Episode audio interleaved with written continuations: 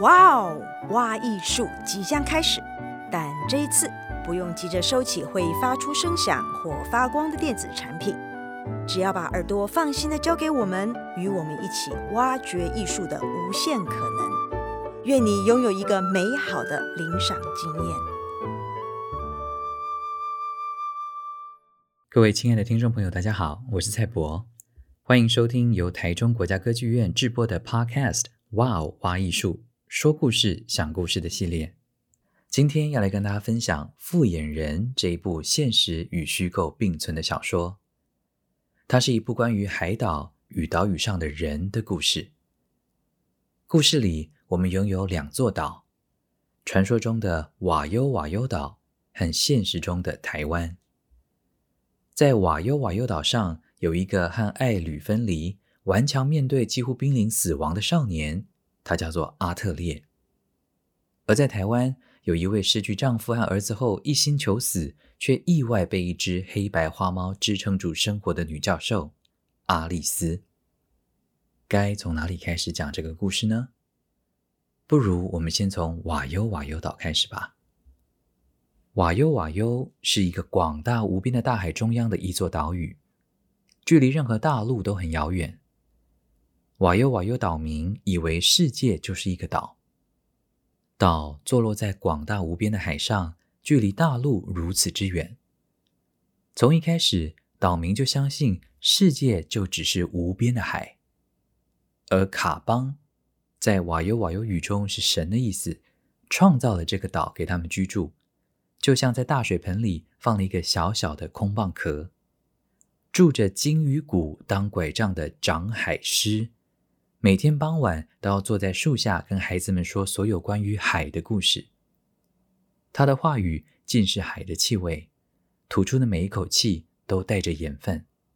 而长地师也常对孩子们说：“世界上只有卡邦、海跟土值得信任啊，孩子们。”瓦尤瓦尤岛并不大，以一般人的脚程来说。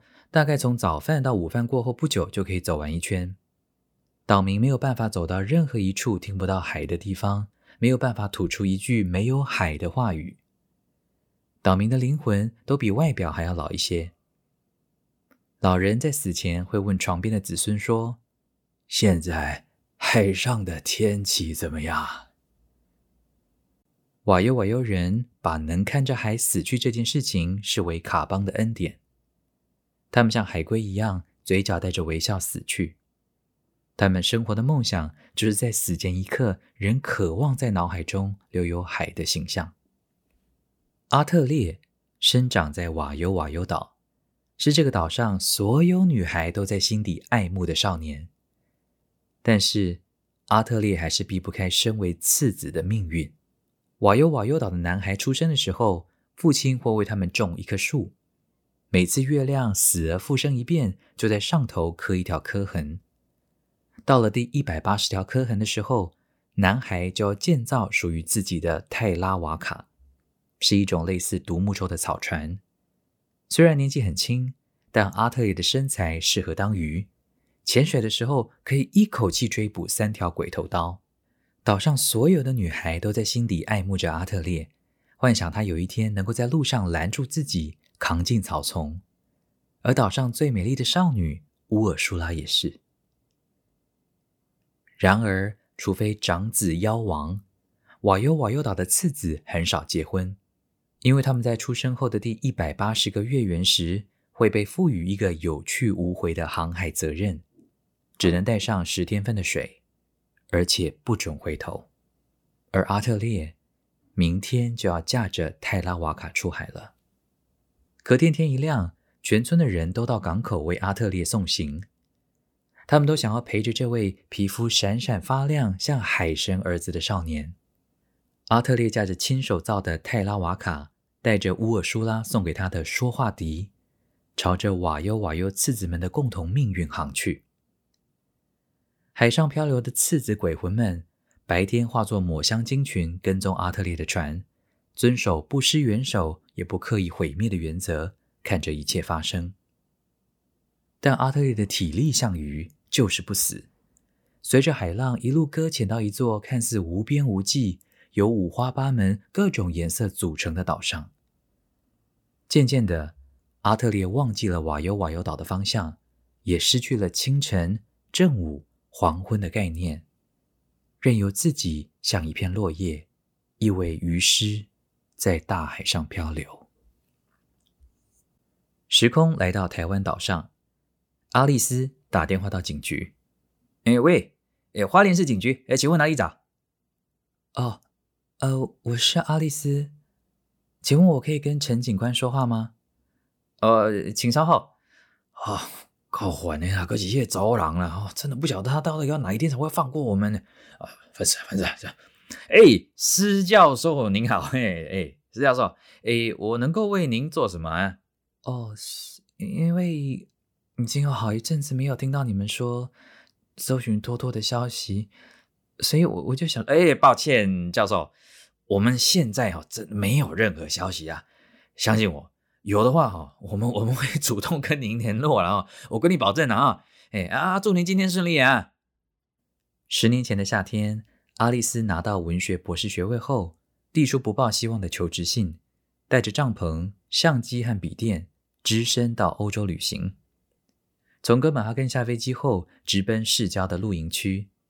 因为错过了末班公车，又走错路，在穿越公园林地时，一位骑单车的男子突然冒出来：“嗨，嗨！”他们两人一起回到营地，持续聊到天黑。杰克森博学，富冒险精神，把来到面前的困难视为乐趣。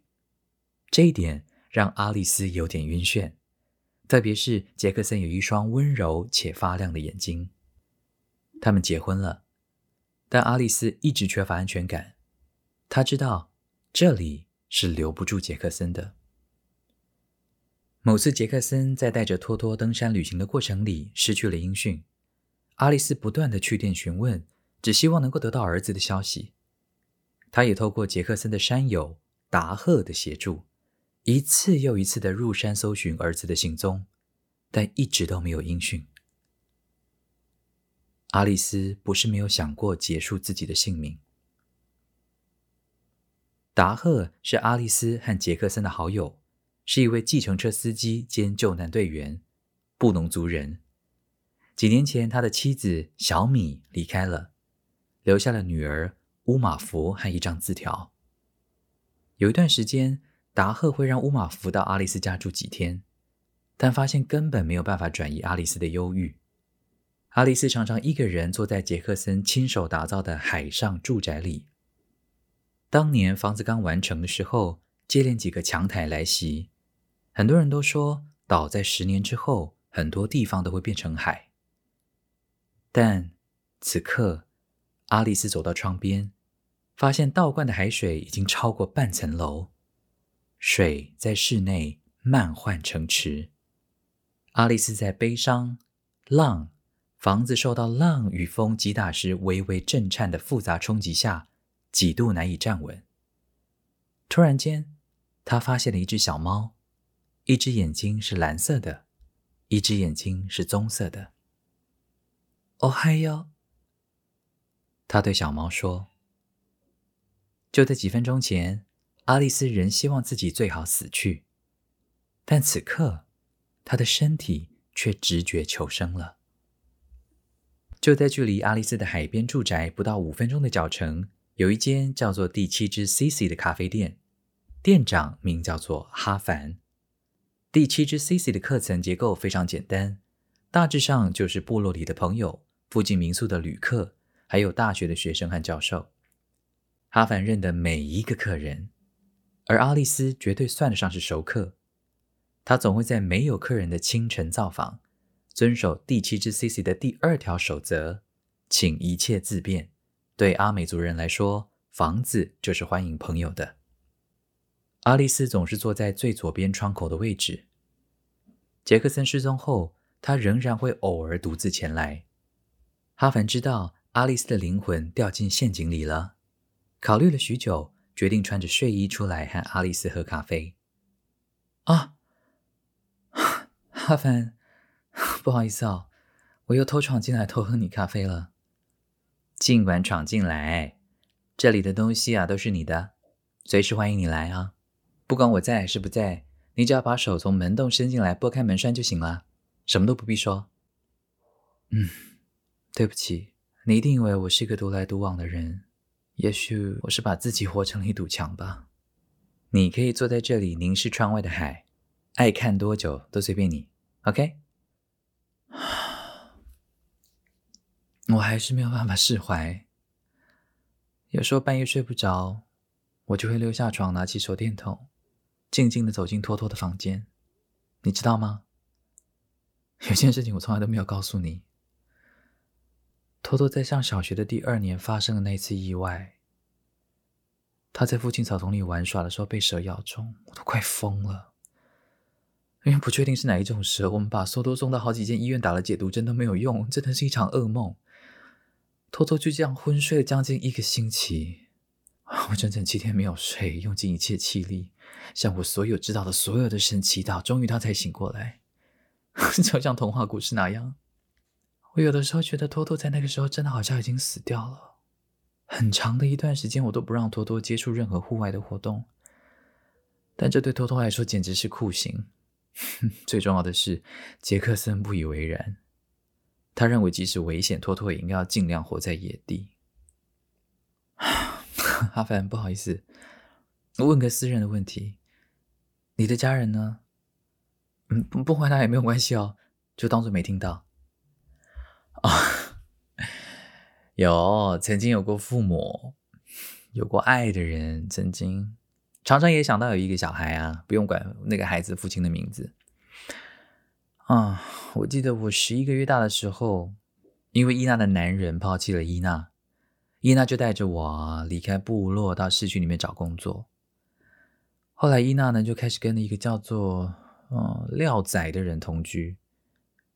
听说啊，是伊娜在做伴唱小姐的时候认识的。廖仔啊，喝了酒就变得难以控制，不管什么事情都会把伊娜抓起来揍一顿。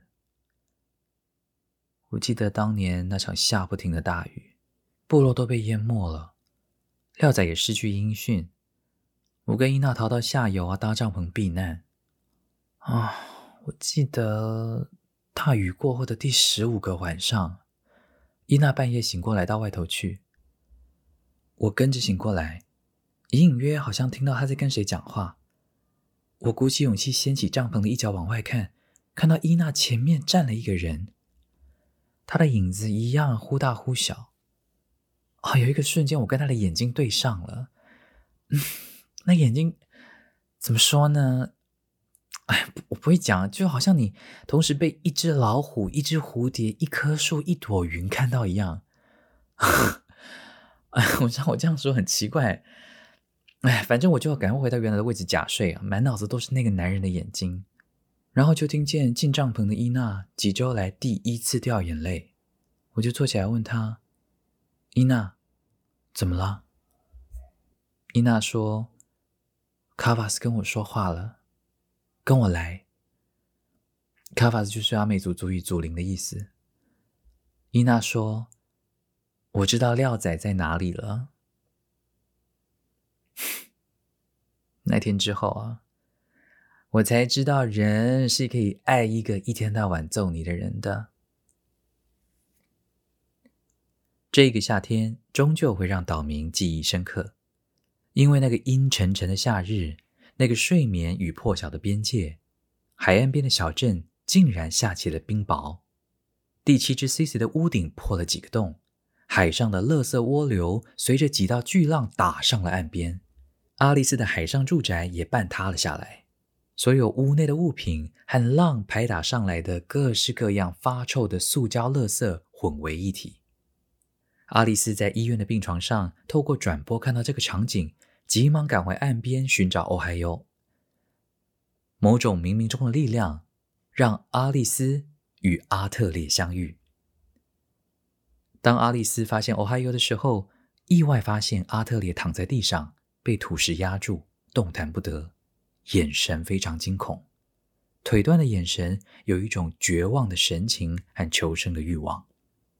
这个少年像是从书上走下来的，或者是说从另一个世界走到这个世界来，有一种既古老又新鲜的气味。我叫阿特烈。哦，哦，我我叫阿丽丝。多数的时候，阿特烈总是保持沉默，只是坐到大石头上，远远的看着远方只露出一角的海。语言是一堵墙，阿丽丝没有办法很快了解阿特烈讲的所有东西，多半是借由手势和表情的帮助。阿丽丝无法辨识阿特烈的语言，即使试着尽力专注听阿特烈讲话，还是得跳过一道又一道巨大的山沟。阿特烈的腿伤渐渐痊愈，最令人惊讶的是，阿特烈似乎能够模仿所有鸟类的叫声，即使是他没有看过、没有听过的鸟出现在猎寮附近，只要那只鸟叫个七八声，阿特烈就能够模仿得极像，把鸟都愚弄了。或许人类倾力学习鸟鸣，就像学习法语或俄语一样，比方说每天上两堂鸟鸣课，持续下去。人类或许就能跟鸟沟通了。想到这点，阿丽丝学瓦尤瓦尤语的信念就变得更强了。然而，要理解另一种语言是一条漫长的道路。也许是因为阿丽丝认为阿特烈无法完全理解他讲的话的关系，许多时候阿丽丝反而愿意对阿特烈说话，就像是对一扇敞开的窗户说话。他们告诉彼此自己的故事。关于瓦尤瓦尤、乌尔舒拉、长海狮和长地狮，和搁浅在沙滩上的鲸，有没有听懂？一点都没有关系，因为对瓦尤瓦尤人来说，话可以用闻的、用摸的、用想象的。阿丽丝说：“这里也是一个岛哦，呃，叫做台湾。”呃，很久很久以前，有人叫它福尔摩沙。你看，这就是台湾的空照图。你没有看过照片吧？啊，对了，这个呃，空照图的意思就是说，呃，像鸟从云的上头看台湾的样子。你看啊、哦，岛这边面对海，这边也是海，这边也面对海，然后 这边还是海，四边都是面对海，所以叫做岛。嗯，认真说起来。像我这样的人，算是很后来才到台湾这个岛上的。呃，我们几百年前穿越大海来到这里。我们现在啊，把那些最早住在岛上的人叫做原住民。呃，我的好朋友达赫还有哈凡就是台湾的原住民哦。虽然他们不同族，但他们来到这个岛的时间都还比我早一些。哦，你上岸的地方啊，在这里。我十几年前啊，搬到这里的。到这里大学教书，我们学校就在这里不远地方。你看到那一栋倒掉、被海没收的房子吗？以前我和我先生还有孩子都住那里，但是我本来不住东部的，我本来住在呃岛的北边，一个叫做台北的地方。更早以前，我的父母都是住在岛的西边。嗯，你们岛上有呃地震吗？地震有吧？一定有的，地震啊，在这里是很常有的事情。很快还会有台风来哦，现在就要伤脑筋了。台风一来的话，带你来的那个垃圾涡流啊，恐怕会包围整个岛。我猜你顶多十几岁吧，十四，最多十五。我也有个孩子，如果现在还在的话，就满十岁了。我的丈夫跟儿子都很 喜欢爬山。有一天，他们父子去爬山，就再也没有回来。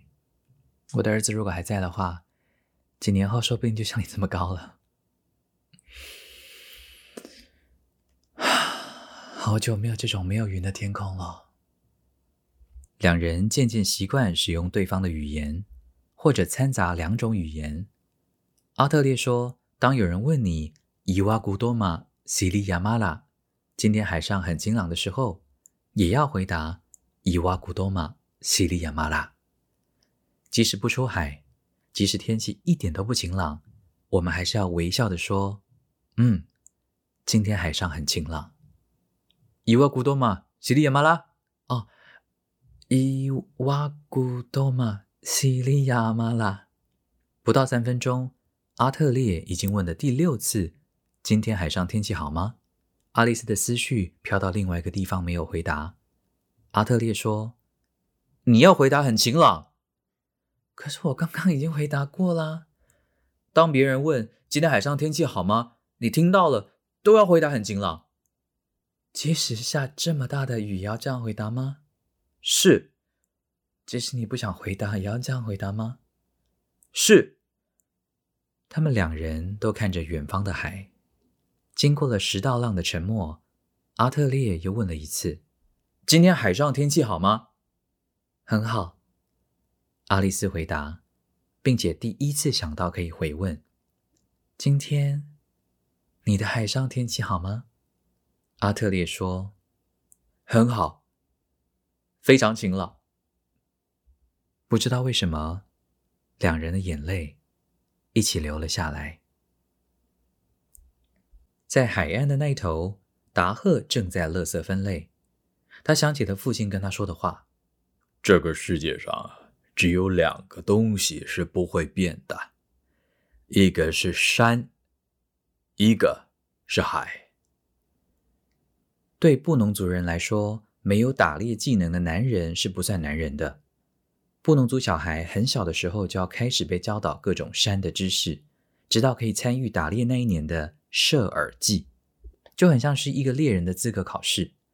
在祭场的中间，长辈把六个野兽的耳朵分作三排，当作靶。轮到达赫的时候，他信心满满的拉起弓，瞄准鹿的耳朵，但放箭那一刹那。不晓得怎么回事，弓垂了下来，竟然射中了山羊的耳朵，大家都吓呆了。达赫的父亲脸色也变了，为什么呢？因为射耳祭只能射到鹿的耳朵与獐的耳朵，如果射错，射成山羊耳，那个小孩以后就会像山羊一样，老是走到悬崖峭壁的路上。达赫射中了山羊的耳朵，好长一段时间，父亲都不跟他说话。达赫那个时候以为父亲在生自己的气，后来才知道父亲是为自己担心。有一次，达赫和族人围猎一只很大的山猪，那只山猪很有名，因为他从族人的手上逃走过很多次，杀过很多条猎狗。有一次吃了好几颗子弹，还是顺利逃跑了。达赫的父亲说他是精灵，射他的时候不能看着他的眼睛，不然就会被迷住了。差不多天刚亮五点的时候，狗发现了山猪的味道，像发疯了一样，一直叫，一直叫。达赫一面跑，一面听狗叫的声音和草动的声音。突然间，被什么绊倒，滚了好几圈。他赶紧捡起猎枪，按着猎刀继续跑。不知道为什么，达赫起身的时候，什么声音都听不见了。森林变得安安静静。他停下来，仔细看风的方向和远方草动的方向。突然，一条影子从他的面前掠过，快的就像风一样。达赫不知道追了多久，那名影子突然停住，然后朝达赫大喊一声。这个男子突然开口说话，虽然他的嘴巴根本没有动，但是达赫却听得清清楚楚。达赫发现，那个男子的眼睛跟人类的眼睛不太一样，有点不太像是一颗眼睛。而是由无数颗眼睛组合起来的复眼，像是云、山、河流、云雀和山羌的眼睛组合而成。每一颗眼睛里仿佛都各有一个风景，而那些风景组合成达赫从未见过的一幅更大的风景。等达赫回过神，发现自己跟山羊一样，斜斜地立在悬崖边，好像站在一个岛上。后来，达赫才知道，整个列队都在找他，因为他的父亲出事了。父亲交给达赫的最后遗言是要他做一个懂山的人。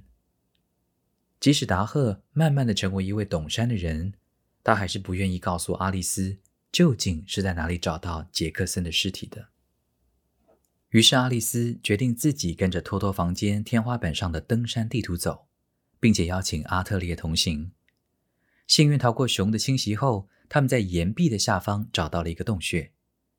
阿丽丝忽然想起来，登山社的人说，这面岩壁原本是不存在的，是因为地震才断层移位，成为绝壁。而这片绝壁也是托托房间天花板上画的地图的终点。阿丽丝想，或许这就是达赫找到杰克森尸体的地方吧。而这片岩壁。曾经也被杰克森和一名男孩如此的注视着。杰克森深深的被这片岩壁震撼，便和男孩携手登上岩壁。他们在山上扎营，男孩很快就进入梦境。杰克森离开帐篷，重新回到岩壁，在黑暗中盲攀，用全身的细胞感受岩壁的肌理。忽然发现，在不远的山壁上有另一个人的气息。这引发了他好胜的意念，加快了自己的动作。突然，黑暗中不知道是什么昆虫击中了他的鼻梁，杰克森坠落了岩壁。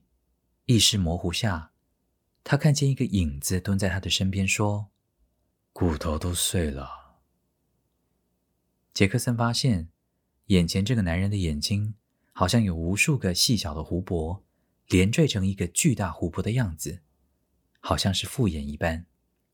啊！你能够帮我吗？不，我谁都不能帮。我儿子在岩壁上面，求求你，求求你救救他！我谁都不能救，况且上面没有任何人。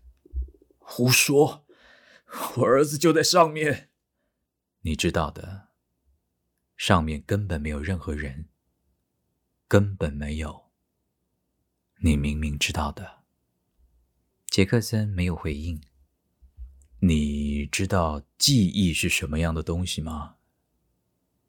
你的儿子是靠你妻子的书写才活下来的。还记得那年夏天吗？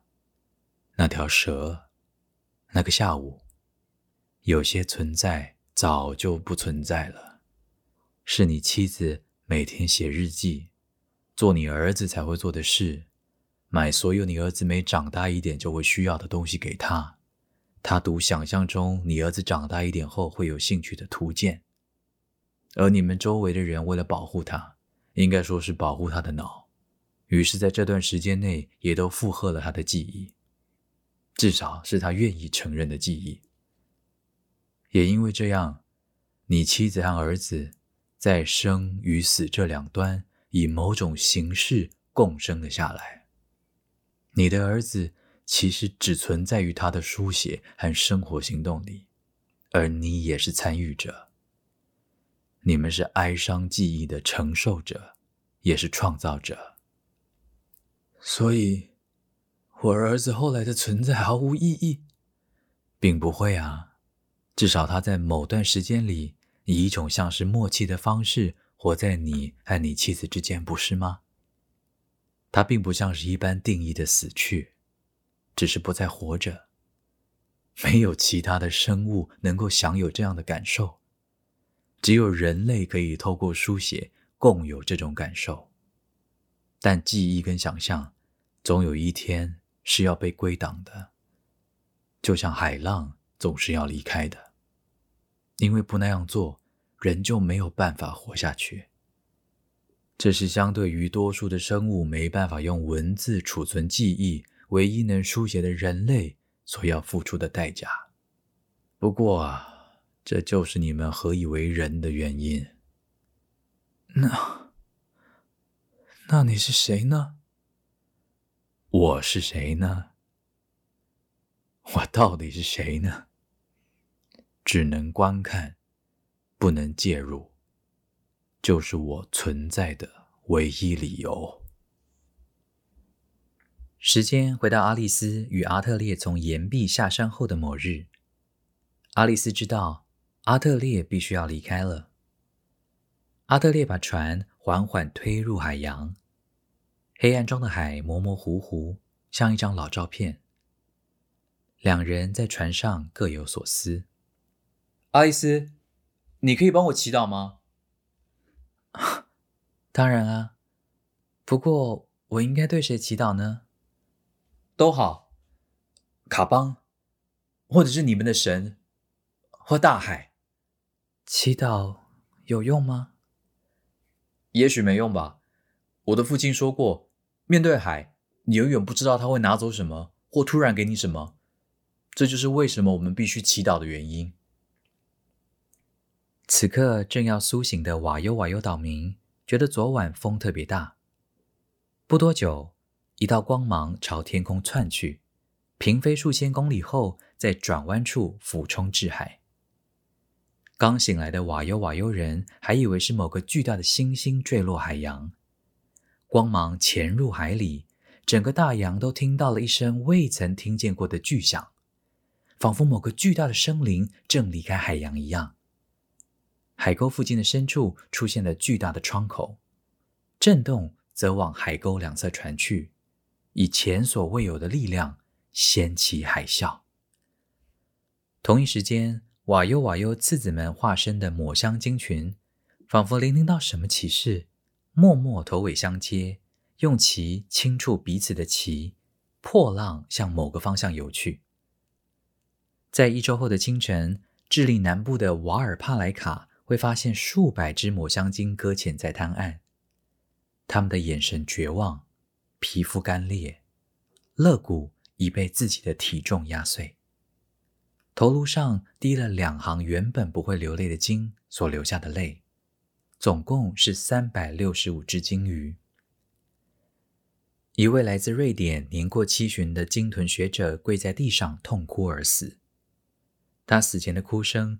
撼动了在场所有人的心，纷纷随之哭出声来。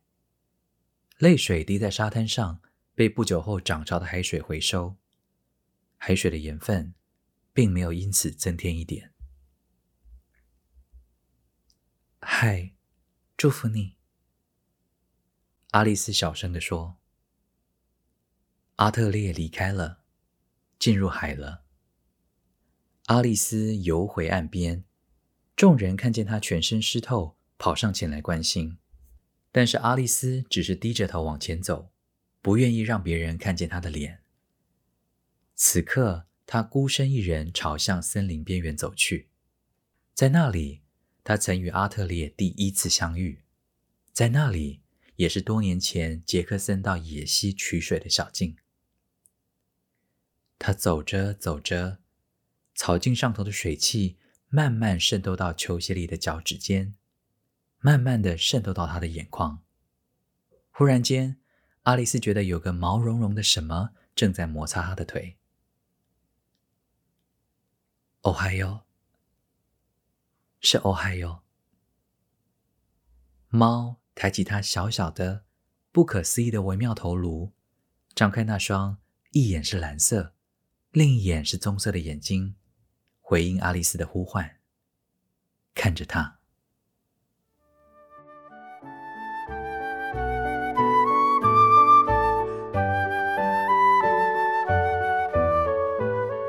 复演人四月二十四号、二十五号在台中国家歌剧院上演，有兴趣的听众朋友，请洽询歌剧院官网。